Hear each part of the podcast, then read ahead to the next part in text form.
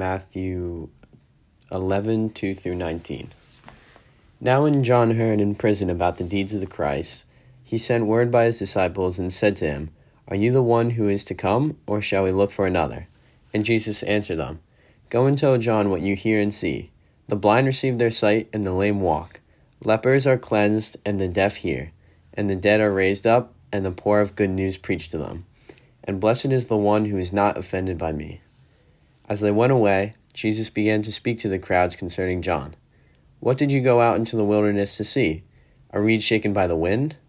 What then did you go out to see? A man dressed in soft clothing? Behold, those who wear soft clothing are in kings' houses. What then did you go out to see? A prophet? Yes, I tell you, and more than a prophet. This is he of whom is of whom it is written. Behold, I send my messenger before your face, who will prepare your way for you, before you.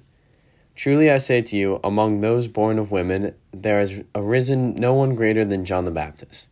Yet the one who is least in the kingdom of heaven is greater than he.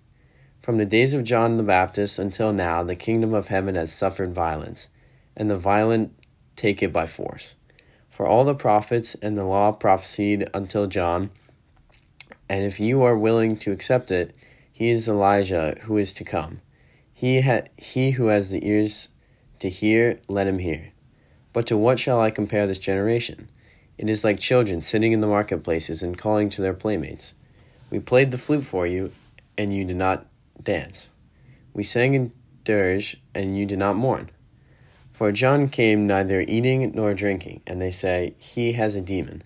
The Son of Man came eating and drinking, and they say, Look at him, a glutton and a drunkard, a friend of tax collectors and sinners. Yet wisdom is justified by her deeds.